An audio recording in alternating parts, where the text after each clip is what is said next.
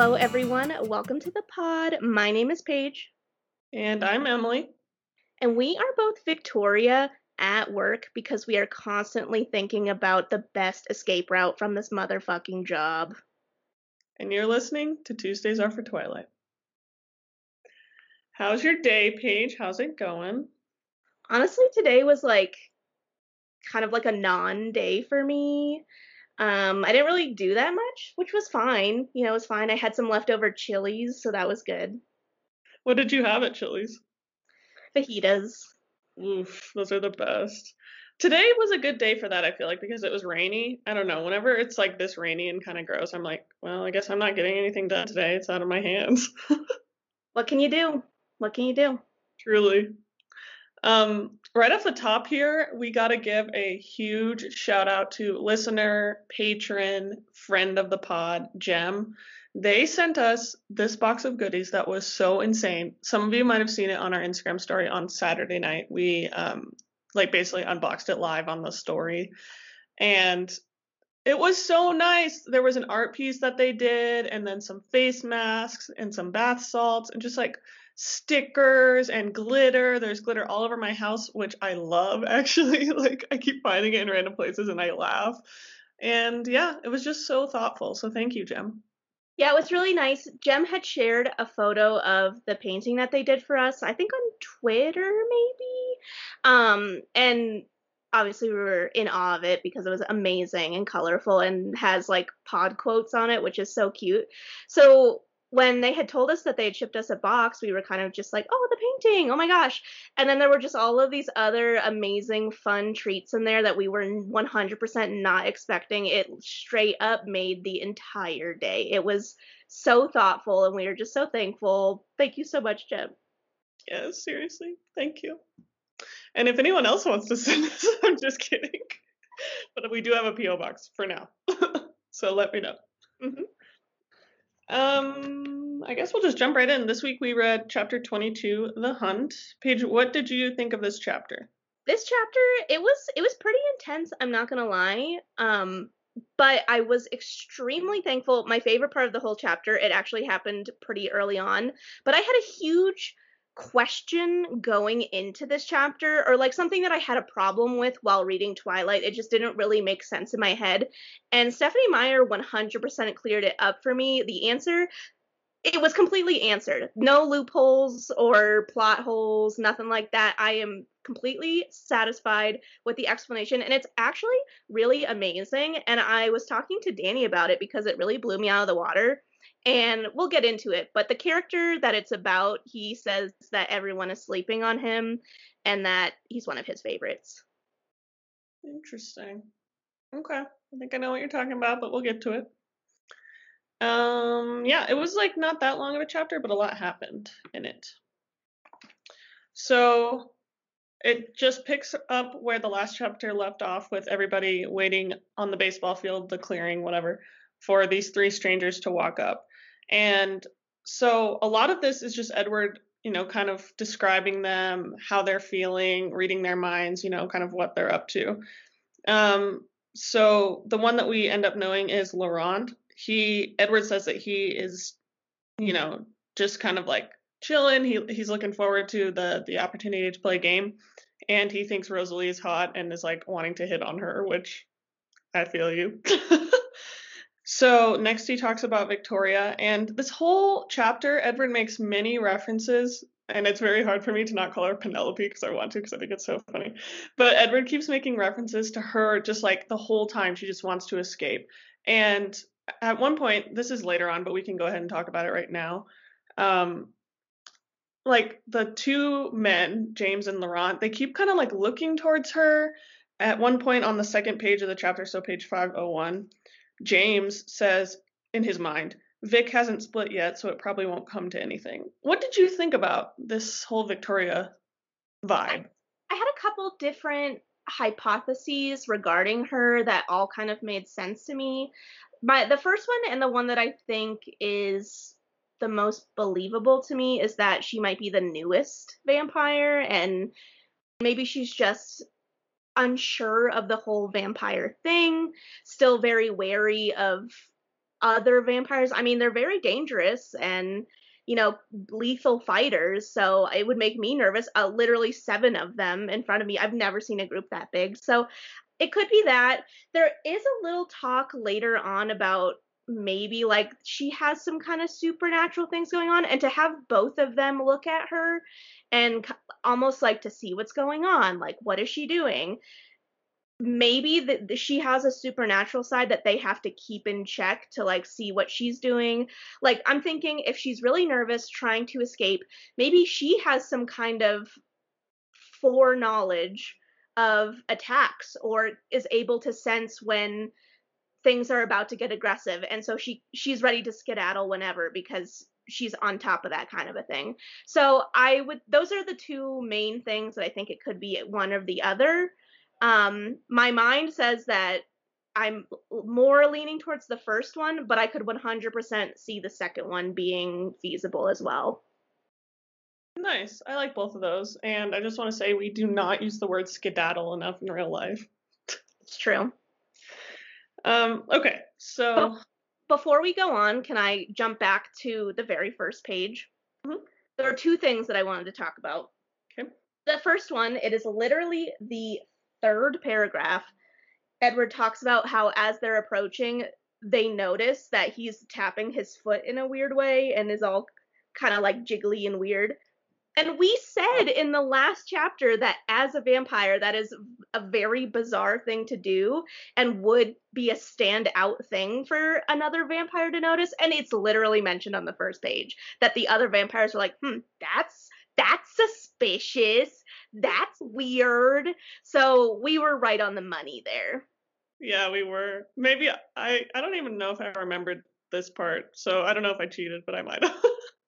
I mean, even if you didn't remember, it's still I feel like in my mind an obvious thing that he's acting very bizarre. And vampires are already very knowledgeable and can kind of like see things and sense things. I he's a dummy. He's just dumb. Yes, he is. Um, you said there was two things. What was the second thing?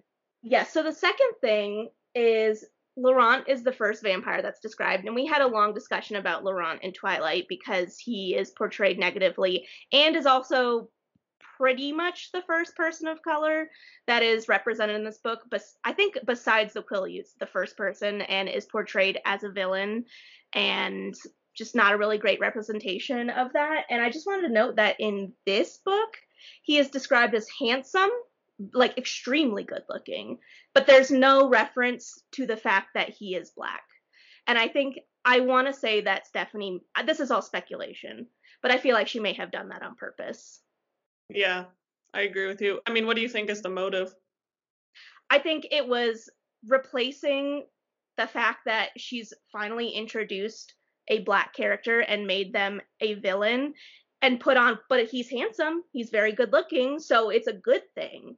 Like we already know that he's black but if i call him handsome and even more good looking than the regular vampire then it makes everything fine. I totally agree and it's very gross. Yeah and i mean that was it was immediately standing standing out to me and that was the the very first thing I thought was that this is her backtracking and not doing a very good job of it. I was just gonna say and failing to backtrack. Yeah. Yeah. Um, another thing that is that kind of happens right at the top is everybody is scared of Emmett. And it's kind of interesting because, you know, we know that he's big, but like I guess you just don't really think about how that affects people who don't know him, you know? Mm-hmm. And I mean, he's it's not just that he's tall or large, he's muscular. I mean, he's a strong person too.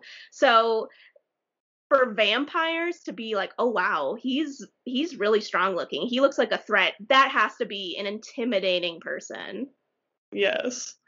And Edward says he he looks even more scary tonight, which we're about to get to, but that's somewhat of Jasper's doing. So Carlisle um, introduces everyone, you know, trying to not draw attention to anyone specifically. And then that's when Edward realizes, because something's been bugging him, but he couldn't figure out what it was.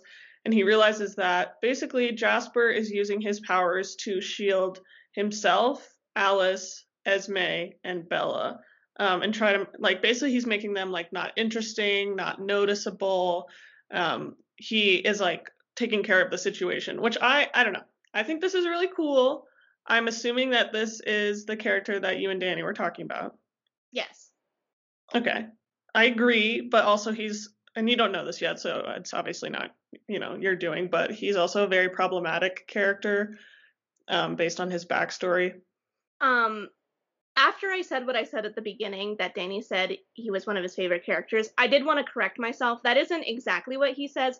He says the powers are one of his favorite powers of the supernatural people with a little extra you know he like he was like i feel like people are always sleeping on his superpowers because they're they're not seeing into the future they're not it's not reading people's minds but it is a cool effect to have to be able to just think, oh, I want someone to feel this way, and then is able to do that. Yeah, definitely. No, I totally agree. It's like more subtle, not not so flashy, but it's like really really cool. The concept. I'm just like, why did you have to put it on somebody who ends up being shitty? But anyway, that's Stephenie for you. And you are correct. This is what I was talking about because in the Twilight version, I was just, I was floored that all three of them did not immediately notice Bella. Like, I mean, don't get me wrong. They're t- they talk about this a lot in this chapter that they all thought that it was a group of a bunch of covens together hanging out. And the fact that there are seven of them all together would be shocked. Like, they were all shocked about it, you know? So I could see that for a moment they might be distracted. But it was extremely hard for me to believe that this conversation went on for so long with none of them smelling her or noticing that she looks different or that her eyes are different. And I mean, I know she's in the back of the group trying to be discreet, but it just seemed incredibly unbelievable to me. So, this explanation as to what was happening, I was like, thank you. This actually makes a lot of sense to me. Yeah. Yeah, totally. It was a good this time backtracking did work for her. And maybe she had this concept in her brain all along and just didn't explain it in Twilight, but anyways, um Edward also makes mention of how Jasper is lacerated with scars on every visible portion of his skin. Was that were you surprised by that? Like, is this Frankenstein? I don't know. yeah, it's funny. Um, let's see he's also it's interesting because he's also I think he says he's influencing how they look at Emmett, right? And he like seems more intimidating. And then he also is doing that similar thing to Edward. Oh, he's just not doing the calming thing on him because he wants Edward to be on edge so that he appears as a threat. You know the part in in this part where Edward talks about when he's finally realizing what's going on. He says, if Jasper were a human, he would be profusely sweating right now with how hard he's concentrating and using his powers. It made me think of that meme where it's like some white teenager sitting in a desk and his like his face is really red and his veins are popping out and I always see it as like when you've already coughed four times in class and you're trying to hold another cough in or something like that. And I'm like that would be Jasper. That is what I'm picturing right now with him just really squeezing really hard. I don't know. Yes, totally. Oh my god, that's so accurate. Yeah. Um, okay, so it's weird because it seems like they're gonna be calm and they're gonna, you know, avoid this confrontation. James is disappointed because he was kind of like looking forward to just something different. Um, Carlisle mentions that they keep a permanent residence, and all three of them are shook and they're like, uh, how? And that's when Carlisle invites them over to their house. And then, um, but Edward can see that it always ends in confrontation. And so he's like, what could it be that's going to like pop off in these next few seconds? And it's literally the weather. And can I just say, it is always the weather ruining shit. It, it literally is like one of the few things that no one can control like money rich people or, or like conglomerate companies can control that or you know like I mean, obviously, with the global pandemic, there are other things that are not controllable. But I feel like the weather is always up my ass. It's one of those things I don't, I can't think of what the term is. You probably know in literature where um the author uses God or like some uncontrollable force to further the plot. Yeah, Deus ex machina, I think. Although Yes. that's not exactly it because typically that would be the hand of God like it would be like resolving the conflict. But Well- I get Yeah, I was gonna say it's kind of like that, but in a believable way because no one has control over the wind just blowing randomly. Like it is 100% a believable thing that that would happen and change the tide. And Stephenie is just lucky that we don't got no storm up in here. I'm talking about X Men because she can control the weather. Oh, that was good. I didn't get it, but I'm glad you I I felt um, like I immediately needed to uh talk about what I was talking about. Oh my gosh, that's funny. So, yes, a wind comes by and blows Bella's scent into the strangers' faces. And shit hits the fan. James is automatically like in hunting mode. Like he does not have even like a conscious thought. He's just like, okay, I'm gonna go for it. Victoria and Laurent are kind of like farther behind. They're more just like surprised. And then obviously Edward moves immediately to um, kind of like deflect James. And I thought it was interesting that they actually have a couple times where he's like about to lunge and then Edward like follows him because I, I don't think that you really notice that in Twilight, you know? Yeah, I I think so and I think it's I think it's a way that I'm I have no way to confirm this, but I feel like by the end of this chapter James 100% knows that something is going on with Edward that he doesn't know about. Like there's some extra thing cuz at one point he he sees what James is going to do again and cuts him off and James is like, "Oh, that was that was weird. That was suspicious. I'm gonna keep saying it. Um, but it, I feel like it was almost Edward showing his hand a little too soon. Like James, I feel like clearly knows what's going. Not clearly knows, but knows that there's another additional part of this that he needs to take into consideration, which feeds into his, the his the challenge of it like oh there's something especially weird in this case and i feel like that does not help the given situation Right, right, exactly. And speaking of that, yeah, James is almost automatically when he realizes that, you know, he can't attack Bella right now, he is just super excited because this is what he lives to do. He lives to like face challenges and complete hunts of humans that are like especially difficult. And he thinks that this one will be the the most difficult yet because she has seven protectors. And obviously as paige just said like edward's definitely got something else going on with him. And he is so excited. It that also helped me formulate my hypothesis that uh Victoria has something additional going on because I mean I don't know if it's necessarily known that some vampire like if does every vampire know that some vampires have a little extra going on here and there?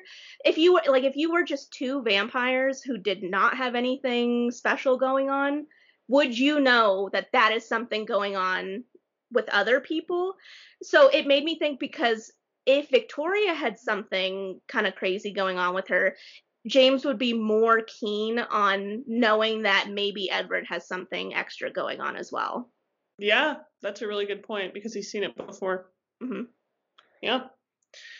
Um, Emmett kind of he's the one that gets James to to realize that he's not going to be attacking right now because um, Laurent says, "But she's human," and then Emmett says, "Yes." All he says is yes, and everybody's like, "Well," Yep. which is funny. Um, let's see. Yeah, at the bottom of page 507, Edward says about James, Emmett's threatening mass seemed abruptly exhilarating to him. So he's just getting more and more excited with every level that's added to this challenge.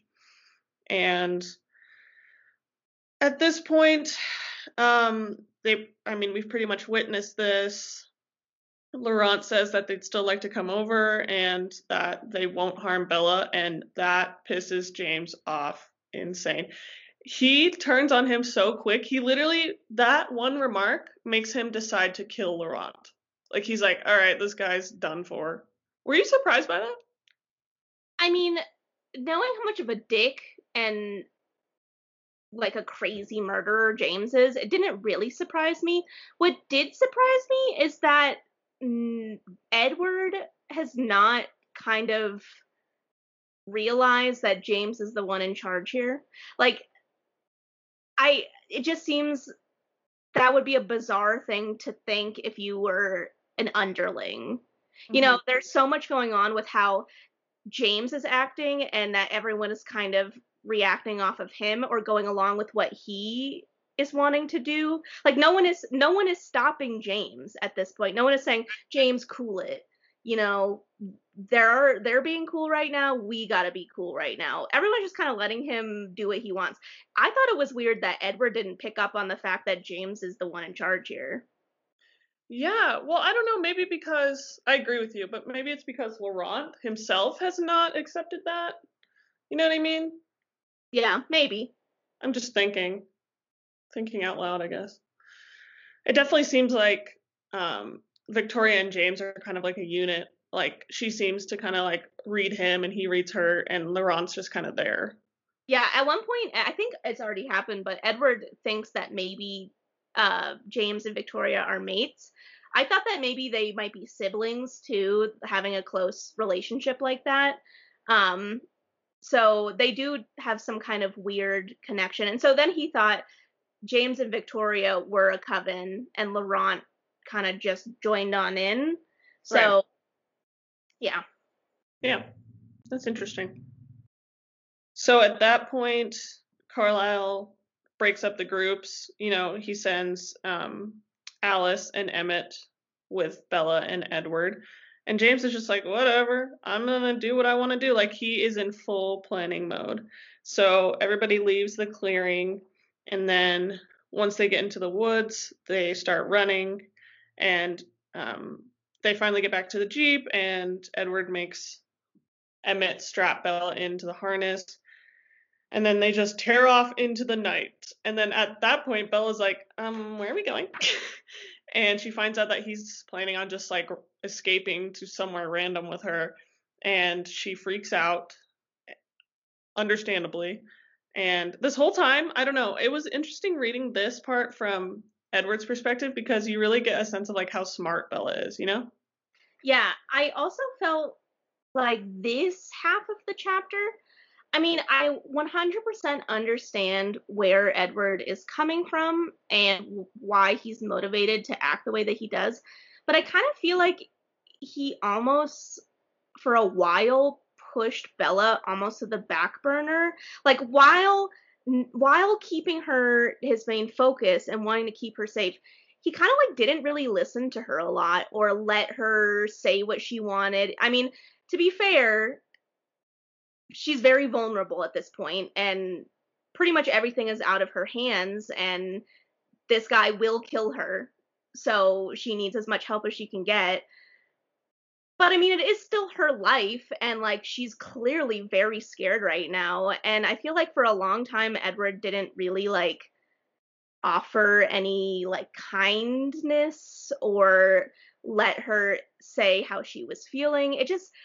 i got it but it just kind of like if it were me, if I was in Bella's shoes, I would be a little upset that my significant other was not really like extending a little bit of comfort to me. Definitely. Yeah, I feel like he was almost objectifying her in a way, in that it was just like a problem that needed a solution. Because he even at one point is like, decades of James hunting her and me always hiding Bella. Like her like life her choices, what she wants, are just not even in his mind. And the fact that Charlie doesn't even cross his mind is just like, I don't know, I feel like it's even more indicative. But it's interesting because Edward's mind is basically all panic. And it's so, like, I just think it's cool because Bella, even though, like, everyone's yelling at her and she's the one who's in danger and her boyfriend's being an asshole, she comes up with a really great plan. Yeah, really, really great. And I love that both, and I mean, objectively, we're looking at it. Yes, it is a really really good plan. Alice and Emmett are both like, you gotta listen to this girl. She knows what she's talking about. Like two vampires who are ready, to, especially Emmett, ready to kick some ass. They're like, she's actually has a pretty good point right now. Like this is actually a legitimate plan. Like I loved I really loved both Alice and Emmett in this scene because I really felt like they had Bella's back and like Emmett is I mean I know that he was holding her hands to keep her from flailing around, but I kind of in my mind did think that Bella may have enjoyed having someone like holding her a little bit even if he was kind of crushing her hands with his big strong hands. But i just i felt like there was a lot of compassion there from them and support from them um where it was sort of missing from edward. Yeah. No i agree with you he's always acting a fool no matter what it's always got to be about him um, anyways, so he basically tells Bella to fuck off when she says that um he has to take her back so that the you know the cops won't like realize that he's kidnapped her or whatever. And then Edward talks briefly about, you know, the notion of tracking. And, you know, some of it's out loud, so you remember it from Twilight, but he says, like, okay, this is on page, let's see, 513. Yeah, 513. Um, you know, he says that we haven't really come across any. Most of them are serving in Italy. And he mentions one named Alistair, but he's never met him. And he says that Emmett and Alice like don't get the concept. Um, do you have any thoughts on this whole like tracker concept? I didn't have too many. I mean, I could see that it being obviously the mention of Italy. This has something to do with the Volturi. Um, and the fact that one of them is named by name, this motherfucker's coming back. I already know it. I why would you put a name to him if he wasn't gonna be a character? Um, I could see it being beneficial for a a police force for like people who are trying to get away and hide if they've done something wrong, having basically hyper bloodhounds being able to find them so that they can exact whatever punishment they want to exact. I don't know what that would entail or what crimes would be needed or be committed to elicit that, but I could see it being a beneficial item for a police vampire police to have. I mean, the regular police use canine scent dogs all the time to find things, so makes sense to me. Yeah, definitely. Um and then in the context of this conversation, Alice and Edward have basically what's like an unspoken conversation because Alice is like, if you just turned her into a vampire, this whole thing would be solved. And Edward just keeps saying, like, that's not an option. And Alice keeps saying, like, if you do that, James is not going to want her anymore. Because it's going to be over. Which we know is true because that literally happened with Alice, which these characters don't even know yet. But he had wanted to hunt Alice, and then the vampire that she doesn't remember changed her and then he gave up because he didn't care anymore. Yeah. It's I it's not ironic, but just astute that Alice would point that out. Yeah. Yeah. And of course Edward is having none of it. So then that's when Bella kind of comes in and says, "Do you want to hear my plan? Um, let's go back and like I'll give my dad a cover story and then we'll split up." um, eventually she, you know, she's like, I'll go to Phoenix because we're saying that I'm going there and he's not going to think that I'm going where I say I'm going. and um, they kind of argue back and forth about it because Edward doesn't want her that close to him because he knows that she, the tracker would show up at Charlie's house. And so finally, finally, they agree to go with Bella's plan. And as Paige said, um, Emmett and Alice are very like um, just impressed by Bella. And then Edward notices that in Alice's visions, the like the group that's hunting James keeps on changing, and he's super confused by that. And then finally, he realizes that because like the tracker witnessed how protective he was of Bella, like he's gonna go wherever Edward is, and he like must sense that there's some kind of relationship with them. So then they that's when they decide that Alice and Jasper will take Bella. Yeah. this is just like kind of like, and so I don't want to cover like every part of it, you know. But I mean, I would say for if for anyone who did not read this chapter, this whole section, the next like or from the beginning to like like maybe six or seven pages long. Edward is just really angry, and Alice is like, "Pull over, pull over," and Emmett's like, "I could take him, I could take him. I, I, oh, well, there's seven of us, we could take him." And then Bella is just yelling to li- for someone to listen to her, and Edward is yelling, "You don't understand, Bella." Ah! And then finally they come to a resolution, and Edward is still angry. Literally, that's such a perfect summary. For this entire section, each paragraph is approximately a line long because it's just all dialogue of them being like, bah, bah, bah. also, you pointing out that it that whole conversation between Edward and Alice was basically a mental conversation. Again, I'm picturing Emmett in the back seat with Bella, who is having a probably a panic attack, an anxiety attack, just being like, can someone please say something out loud that isn't there are no choices? Can can someone can we please be having this conversation out loud because I want to be involved. yeah, literally. It's surprising he doesn't say anything about it, honestly. Emmett's a good guy. That's all I'll say. He is. So then finally when they settle on this this pairing of Alice and Jasper taking her, he's going off to hunt the tracker he somehow finds a way to like say a tender thing while still being a dick. This is on page 521.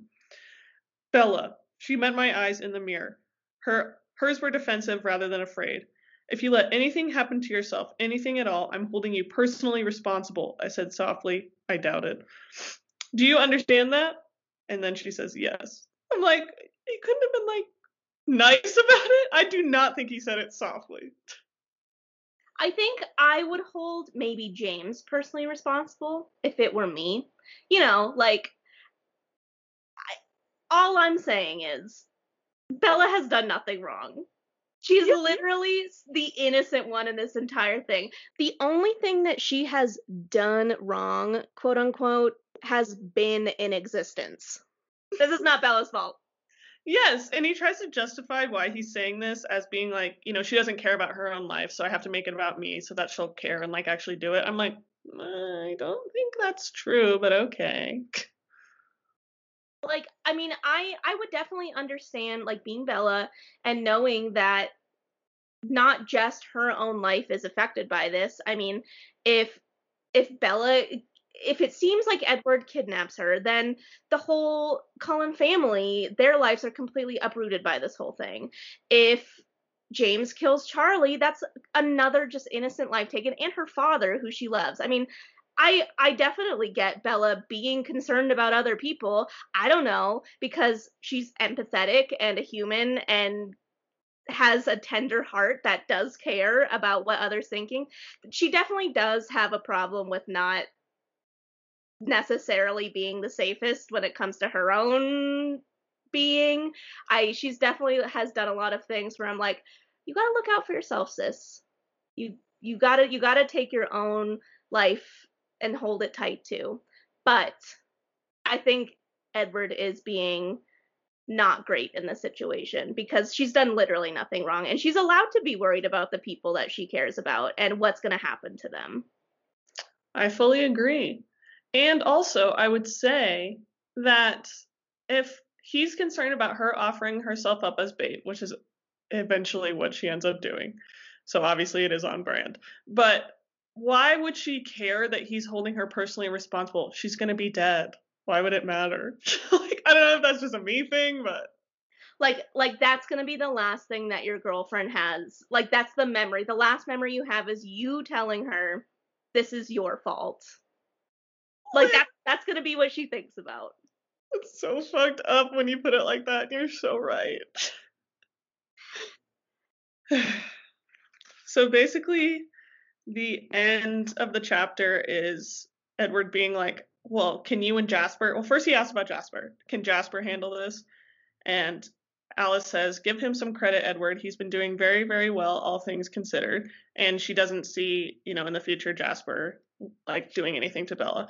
And then Edward has the audacity to ask Alice if she can handle it, and she gives him an earful, and I support it. Not everyone can be as fast and cunning and amazing as Edward, though, Emily. You have to take that into consideration. And no one is, Edward's standards are never going to drop underneath Edward level. How is someone simultaneously so convinced of their own superiority and also so full of self loathing at the same time? So thanks for listening to the podcast, guys. This is the end. Um I mean, pretty much. We don't have really anything else to cover. Um, it is funny though that um, Edward has this brief moment where he's like, "I hope Alice and Bella don't have girl talk," and Alice tells Bella how she can become a vampire, and then she literally does. Yeah, I, I'm like, it could be that, or maybe like Alice and Bella sitting in the hotel beds while Jasper's out in the living room, like. Is Edward a good kisser? Oh my god. I got nothing else to do. Why not spill the tea? I'm so dead that it ends up being the opposite of that. It could have been so much more fun. Yeah. Sad. So the last little part of the chapter um, is Edward thinks to himself, would Alice tell Bella her solution to this nightmare? I nodded once a sharp jerk to let her know, Alice, that I'd accepted her role as Bella's protector. But keep your opinions to yourself, I warned.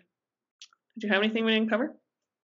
The only part that we didn't really cover, it was really quick and really minor. I did really like in this chapter, and we kind of already talked about it, that the part with Jasper I enjoyed reading. But if you take the Jasper from this chapter and compare him to the Jasper at the beginning of the book, he was like ready to freaking kill Bella. He was team Rosalie in the beginning. Like, let's just eliminate the problem, like at the source. Like, let's just do it. And now in this chapter, he doesn't even have to be asked. He just goes out of his way to make sure that she's safe because he doesn't protect Emmett and he doesn't protect Edward. He only protects like the vulnerable people, and Bella is one of those. And I mean, vulnerable they're still vampires. I don't know if they're necessarily vulnerable, but I mean, he didn't have to do that. I thought that that was just like it's it's nice to see that he went from being pro taking her out to we got to keep her safe now. She's an important person and an important member of the family and a friend of Alice and Edward loves her, so we have to keep her safe too. Yeah, definitely. Yeah, I think it shows his relationship to Edward more than anything else that we've seen him do. And the same kind of thing happens with Emmett. Obviously, it's not to that degree, but at the beginning, Emmett was just like, whatever is going to work the best for everybody and not cause a fuss. And he was like totally fine with Bella being killed. Mm-hmm. Um, and now he's obviously like taking it very seriously how he has to help take care of her. Yeah. I this was just a really nice chapter. It just, it just shows how pretty much everyone except Rosalie and maybe Alice have changed since the beginning versus now. Yeah, that's a good point. Okay, so we will not have a new episode out next week. Let me pull up my little calendar to see what the dates are. Um, so when you guys are hearing this, it will have come out on the 25th of May. So we will not have one out on June 1st. Um, I have to go out of town for a wedding, but we will be back on June 8th. And when we are back, we are going to be reading chapters 23 and 24, which are called Goodbyes and Ambush. Do you have any predictions for those? I'm just gonna I'm just gonna come out right now and say I am not underlined not looking forward to reading goodbyes. I think I am going I think I'm just gonna have to put my two weeks in on the podcast when I read how Edward I I know he's going to listen into Charlie's thoughts after the whole Bella thing and I do not want to hear them. I do not want to hear how heartbroken he is. I do not want to hear what he thinks after Bella kills him with what Renee tells him when she left. I do not want to hear it. So I might just like I might just black out during that part and not even have a comment to say about it during I don't know, we'll see. But obviously goodbyes are going to be loaded because I could get I Bella's gonna say goodbye to Edward too, and that's gonna be like two pages of grief on Edward's part about how he feels after that. But there's also gonna be the Charlie side of it too, Edward listening and seeing Charlie's reaction to it. And I know that Charlie does have a muted sort of mind thing going on with like Edward can't really hear all of his thoughts, but I feel like he is going to be able to hear these very strong emotions coming from Charlie. So I just feel like that's gonna be bad. I was gonna say bad trademark for that. What was the other chapter called? First of all, I just want to say I literally became that meme of that guy with the veins popping out in his head just now, trying not to laugh and cut you off because if I laugh, your audio will be cut out. It was so hard when you were like, I don't want to read it. Anyways, the second chapter is called Ambush. So this will start basically all of the stuff that we have no concept of, or I mean, at least I don't have a concept of, because this is all from Edward's side now, and Edward was not with Bella at this time. So I feel like Ambush is gonna be Carlisle, Edward, and Emmett just looking for James in the forest. May maybe even encountering him and or Victoria. I don't know because I know that they meet up with Laurent at the house, and Laurent is like, "I'm peacing, I'm out of here." So I don't think that Laurent is going to be involved, but I think it's possible that they could, in theory, hit up Victoria or even James, and there might be a fight. Interesting. Okay. Oh my god, the cats must have laid on the remote because the TV just came on. It was so creepy. oh my god, sorry. It like just came on and I was like X Files theme song starts. Yeah, and it's like right on Netflix. I'm like, how did it get right to Netflix? I was not watching Netflix before this. I was watching Amazon Prime. The ghost in my house is like, I really want to see that new fucking Great British Bake Off or whatever. I heard there's a really good Son of Sam documentary that I am just looking forward to. Oh my god so funny. Anyways, okay.